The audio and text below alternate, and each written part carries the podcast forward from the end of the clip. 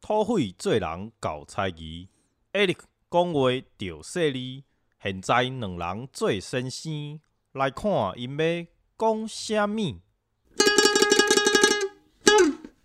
大家好，这里是四四九播音站，速速给播音站，我是土北。我是艾利克。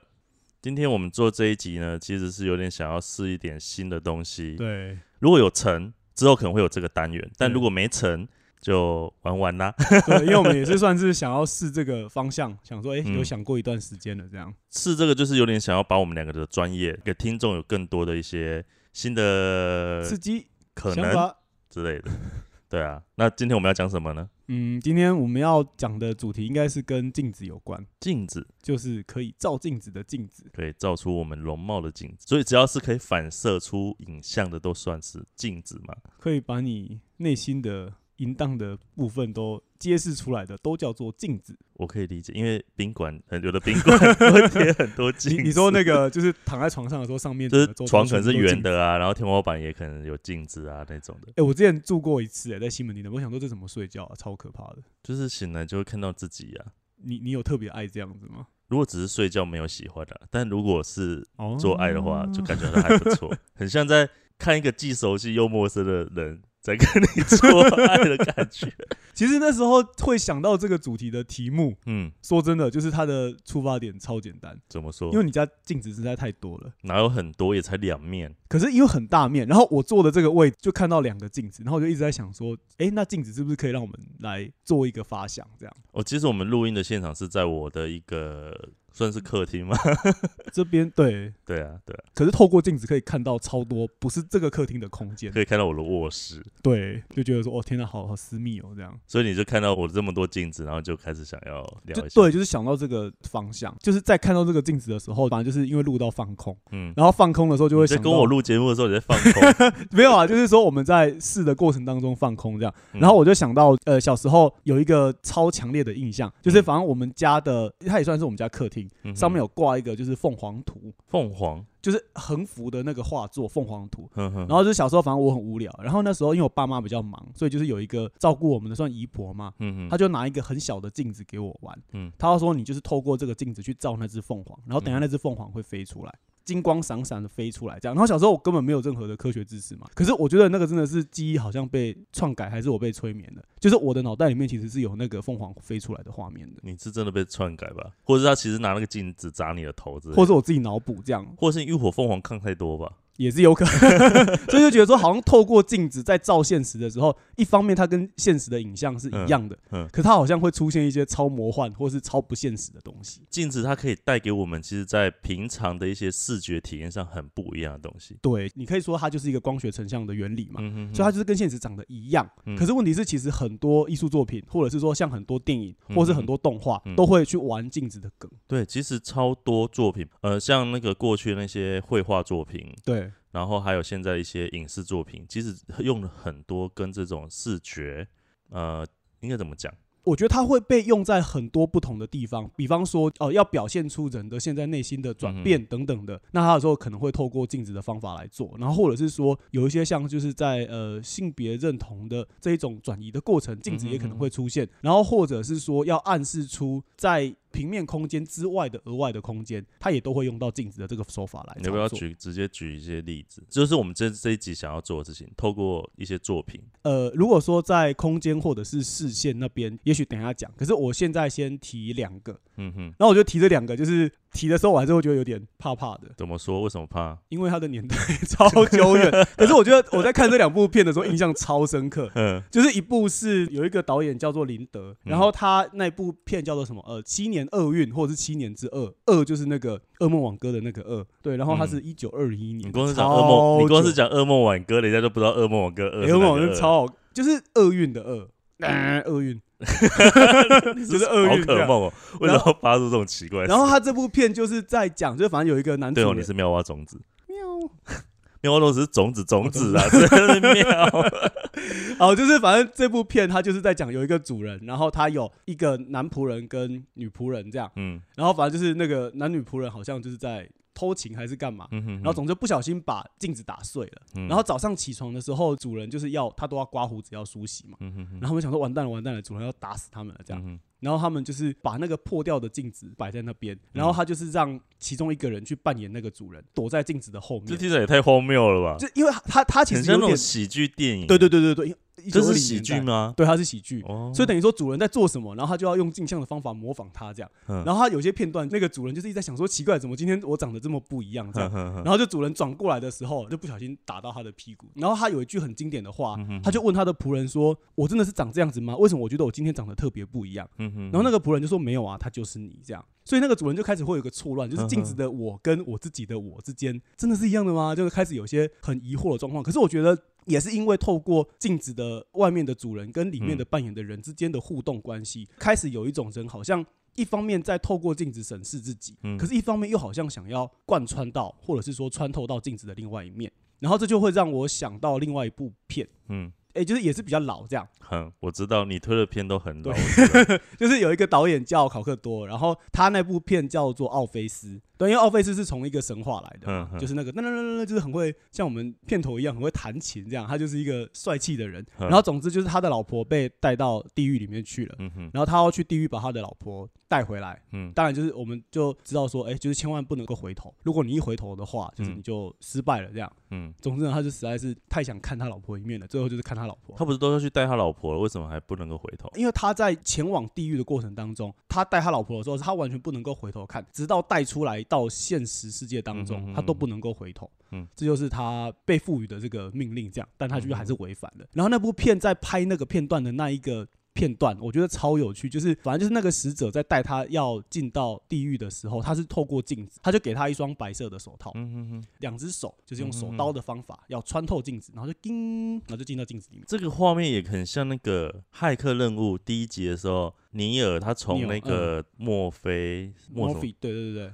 他是墨菲吗？不是吧？什么斯的？墨菲斯、墨菲斯，反正就是另外一个黑人，就对，要跟他拿两个颜色的药丸嘛。对然后他不是选择回到现实的药丸的时候，对对对他吞下药丸，接下来是也是透过镜子穿越到。不过他刚好是反呃反过来的，他等于是从虚幻世界透过镜子去穿透到现实对对对世界，对对然后他就在那个机器的培养皿里面醒过来，这样子。就我刚刚讲的这两部片里面，其实想要说的是，哎、镜子其实真的非常有趣。大家其实不只是想要反映现实，然后大家甚至想要偷偷的窜到这个世界里面，嗯甚至去更改现实当中某个已经发生的事实，比方说他老婆已经过世了等等的，透过镜子去修补，或者说透过镜子去做一些事情，这样。我们举一个近一点的电影好，比方说像最早的《蜘蛛人三部曲》，嗯，它其实就用了很多镜子的元素，比方说第一集里面绿恶魔，对，他同时在镜子里面跟自己的内心在对话，对话然后最后他是被心里的欲望给征服了。对对对对，还有，他第三部曲的时候，他变成所谓的黑蜘蛛，呃，他不是站在大楼。的镜射的时候看着自己，对然后觉得自己很棒这样子。对，哎、你在讲这个的时候，我就会想到那个蓝色恐惧。哦，你说就是精敏的，对对对，金敏的蓝色恐惧，在那个内心的状况好像开始要分裂吗？或者是转换的时候，或者另外一个人格嗯好像想要出现的时候，也都是大量用镜子的方法来处理。金敏的电影其实很好看，可是听众想要去看金敏的电影，可以做好先心理准备，就是他其实看完电影后都会有一股心情会变得很沉重、很差的感觉。可是他有一种很耐人寻味对，然后可是又有一种就是对于现实的沉重感。对啊，对啊，哎，那你这边呢？就是在想到，就是当初在说要聊镜子的时候，你有没有想到什么方面的？呃，我们提到说要拿镜子来讲作品的时候，对，因为我想说你一定找都是电影作品居多，我还刻意去找了，因为我反正我念美术系嘛，就是让我有想到说，其实，在我们念美术史的时候，都会有几个相对很经典的作品，然后它其实跟镜子有关系。可是可能听众相对会比较陌生啦。有一个艺术家叫 Van Eyck，对，他的一件作品叫做哦，这超老舍的阿尔芬阿尔洛芬尼夫妇像，呃，对，他就是一有呃古典油画。对，然后这个古典油画里面呢是呃一对夫妻站在那个画面的最前面，对，然后他们手牵着手，算是有点像是一个新婚证明的一个画像。然后他们穿着一个传统服饰，可是最妙的是呢，在那个两个人中间背后的那个墙上呢，它有一个小小的挂镜，而且是好像是凸面。呃，是不是凸面我有点没印象，但它就是圆形。对，当你去仔细看那个圆镜的时候，会发现其实那个镜中有反射出不但是那两个夫妻的背影之外，还有作者跟他旁边可能是他的随从或是其他朋友，对，反而又反射两个男子在画面中。呵呵呵呵对然后那时候念到这边的时候，我心里想说，干这个艺术家根本是在炫技而已，就是炫技吗？就是在想说，我看我多会画，我还在镜子里面偷偷藏了这些小细节。可是，在美术史里面的写字，他是会说，那是一个充满象征的一个时代，就是有小狗就代表忠贞，有葡萄就代表就是比较是图样图样学对对对对对。然后他们就说，其实，在镜中出现这两个人，因为他们觉得婚姻是很神圣的，嗯嗯，然后好像多了两个人去做一个见证。嗯。对，在看到这个画面的时候，很多时候我们就会开始讲，绘画的总是有一个框嘛。嗯，那我怎么？样打破那个框的限制，把更多的东西放进来？就发现其实镜子是一个超好用的。我们一直会觉得绘画好像是一个另一个世界，嗯，可是其实你只要加一面镜子，现实就好像可以偷偷的被置放到这个画面当中。嗯哼哼哼，其实我觉得绘画这件事情，它本身就是一种就是你在玩弄视觉嗯嗯的一个东西，因为说穿了，所谓的绘画，它不就是颜料涂在平面上？对，如果你说材料上的话，就是对，它就是颜料涂在层面上。可是你把它画的红红，上面加一根咖啡色，我们就觉得，哎、这是苹果。嗯嗯嗯，我们即使知道它不是真的苹果，但我们会觉得它是苹果。它就是一种视觉跟认知之间的一种结合混淆啊、结合嗯这样子。所以在很多作品里面，它本来就都会玩弄这个。像你刚刚讲到那种突破，另外一个很印象是，呃，大概是现代主义印象派，但它不算是印象派，就是那个马奈嗯，的一件作品。对，那作品好像名字也很长，我我觉得 每次在记这些 作品名称的时候，啊，超长。作者记得，然后就是在讲名称的时候都忘记。那个作品叫做《女神游乐场的酒吧》，但他画了两张，是一八八二年那一张。嗯嗯嗯嗯，那张作品我很有印象，就是说一个呃酒吧的那种女士，算是服务生嗯，哦，然后他就是占据整个画面的正中央。对，他用一个看起来已经有点像是出神、呆滞，但是又好像空洞的那种眼神凝视着前方。对，对所以你在看那个作品的时候，其实你是跟那个女生对看。对对对对，对通常我们看到这边的时候，会觉得说啊，作者是想要让画中的人物跟观者去做一种对看的动作。可是他其实酒吧后面是一个大镜子，对对，然后大镜子呢，它其实反映出来的是呃酒吧整个那种客满，然后坐满宾客，然后大家在喝酒聊天的那种画面。对它有点像是映射出画面的外部，的外部。就是在在观者这一侧的那对，个所以。你在当下你会发现说，我看似好像是跟这个服务生的那种空洞眼神的对望，对。但是我也意识到说，他其实看的不是我，嗯他看的是嗯这一群客人，这个整个酒吧，所以嗯。有一种很奇幻的感觉，就是我虽然是看着他，他也是看着我，但是我也知道他看到的不是我，好像我又跟他产生一种置换，我好像也透过他的空洞眼神，去看到眼前这一片看似喧哗享乐的一个画面，但是其实是呈现一种。我不知道怎么去形容的感觉，有点恍神，有点其实你在讲这个东西的时候，我会想到一个东西，嗯呃，大概在一九五零年代过后，比方说早期的电影，我们就是最怕就是穿帮嘛，我们就是比方说我们嗯学生在拍片的时候，就说，哎、千万不要看镜头，千万不要看镜头，嗯就是你要相信那个镜头里面的世界，它就是完整的在发生的，所以千万不要看镜头，因为看镜头就会让人家意识到镜头的存在。你刚刚讲的那个东西，就是其实后来就有蛮多电影，比方说最经典的就是高达，他一直在玩这种东西，就是说我会故意去看镜头，然后甚至它会变成某一种挑衅。把观众就是从第三者拉到这个我们的观看关系里面，然后最近最近的一部就是那个贾樟柯的《天注定》的最后一幕，就是那个看着我的空洞的呆滞的那个画面，就是哇，就好震撼。你刚刚讲两部我都没看过，我刚刚还以为你要讲《同学麦纳斯》，他直接就是演员直接跟观众对话。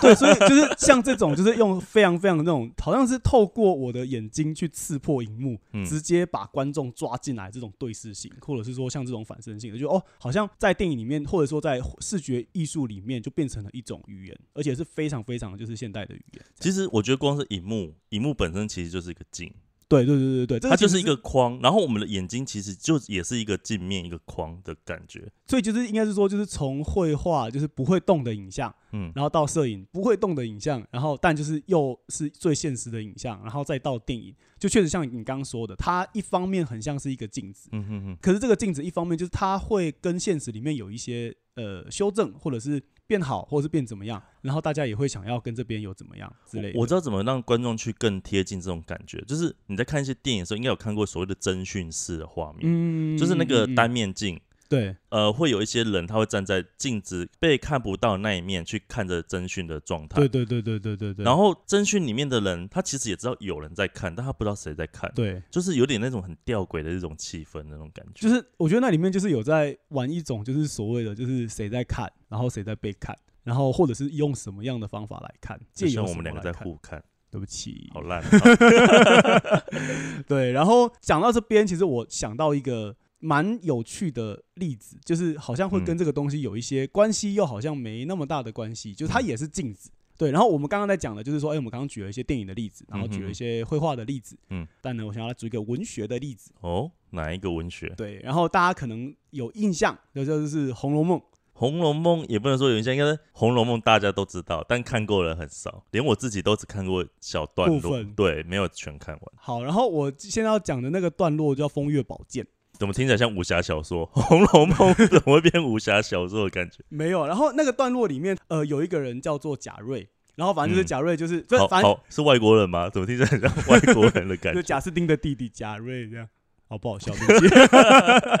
然后反正就是这个段落，就是前述我就不交代，这样，反正就他就是重病。嗯然后呢，重病的时候呢，这时候就有个跛脚的道士来，就是说，嗯，就是你这个病呢，吃药治不好，嗯然后呢，可是看镜子就治得好，这样，他就给了他一个双面镜，嗯。然后就跟他讲说，反正就是你就把它当做就是有正面、反面，或是 A 面、B 面这样，嗯，然后说你只能看 A 面，不能看 B 面，这样。所以他 A 面跟 B 面都是镜子。都是镜子，可是他看到那个镜子的时候，看到的东西会不一样。嗯。然后他就说，如果你看 B 面，你个嗨啊这样，嗯，然后如果你看 A 面呢，就是一直看这 A 面，你的病就可能会治好。然后我这边岔题一下，你讲到这个镜子的时候，我忽然很想到那个以前阿嬷他们拿的那个镜子，一个会放大，一个会不是不是，它的正面就是镜子嘛，对。可是它背面会是某个明星的照片，某个女、哦。女女明星的照片，一个红色的，对对对对对。一个红色一圈嘛，然后下面用铁架支撑，前面看到是自己的影像，然后翻过来是那时候最红的女明星的对对对。照片。哇，我觉得你讲这个年代就你知道，可是你不觉得很像你刚刚讲的那种，就是很像那种感觉吗？对对对，然后好，那继续你继续。好，然后就是呃，在那两面镜子里面，后来他就想说，哦，好吧，那就反正我都快挂了，我就来听一下这个跛脚道士说的。嗯然后就看跛脚道士叫他看的那一面，就是嗯正面，就看到一个骷髅，嗯然后就哇，就吓到这样，怎么会看到这么可怕的东西这样？嗯然后说道士到底到底叫我看这个干嘛？然后呢，反正人就是贱，嗯，他就想说，那我要看反面看看。所以他在看完正面而已，马上就想看反面，他怎么那么反骨？对他就是反骨男孩。后来就翻到反面的时候呢，看到了他最心仪的这个凤姐。凤姐，对，凤姐是就是反正《红楼梦》嗯的里面一个角色，就非常非常漂亮这样。然后他就看到那个凤姐在镜子里面跟他招手，就好像被吸进去了这样，然后就开始在里面翻云覆雨这样。所以他被吸进去了。无论如何，就是反正细节不管，总之他嗯就是到了这个幻想里面，然后就跟凤姐就发生了关系这样。再出来的时候呢，就是说哦，反正他他的那个《红楼梦》里面就是说啊，泄了一惊这样。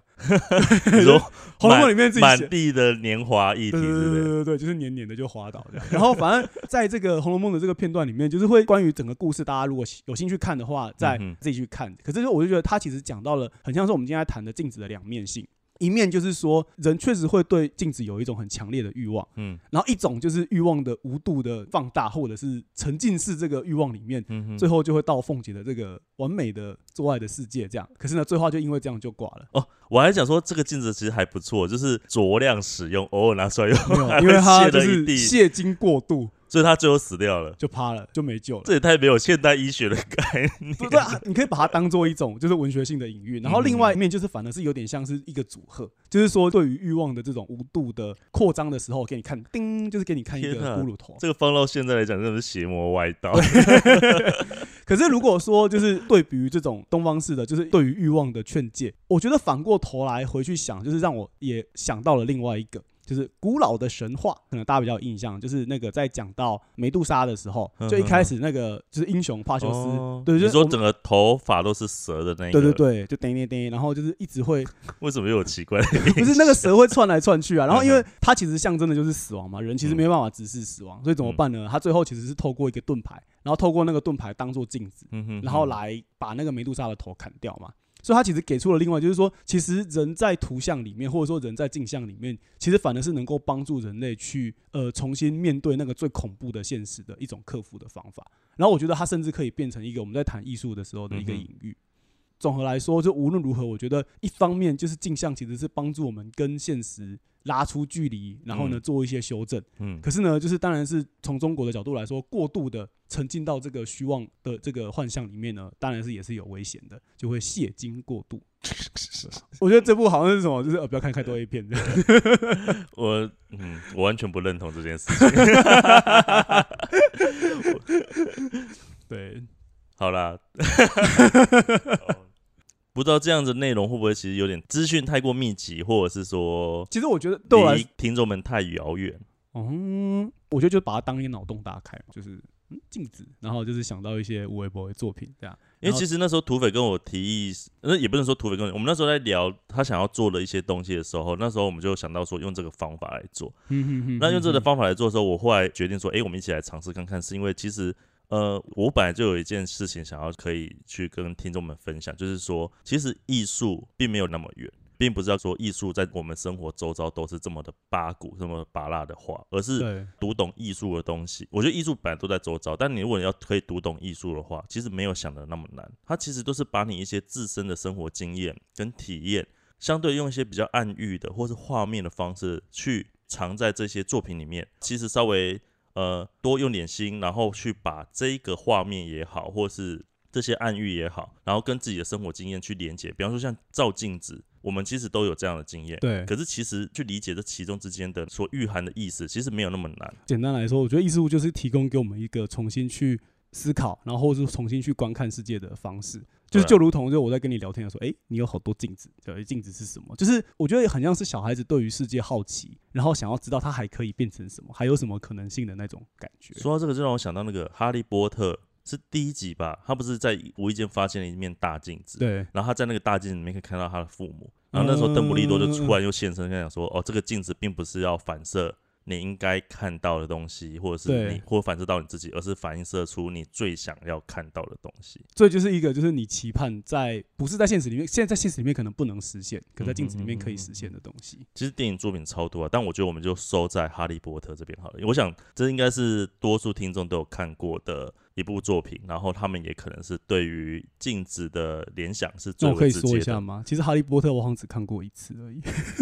就看过一集而已。我真的是那是看第一集吗？我忘了、欸，好了，那不重要。但我只记得妙丽，为什么？好可爱。好，谢谢大家。好啦，那今天就到这边，谢谢大家，好，谢谢下，次见，拜拜拜拜。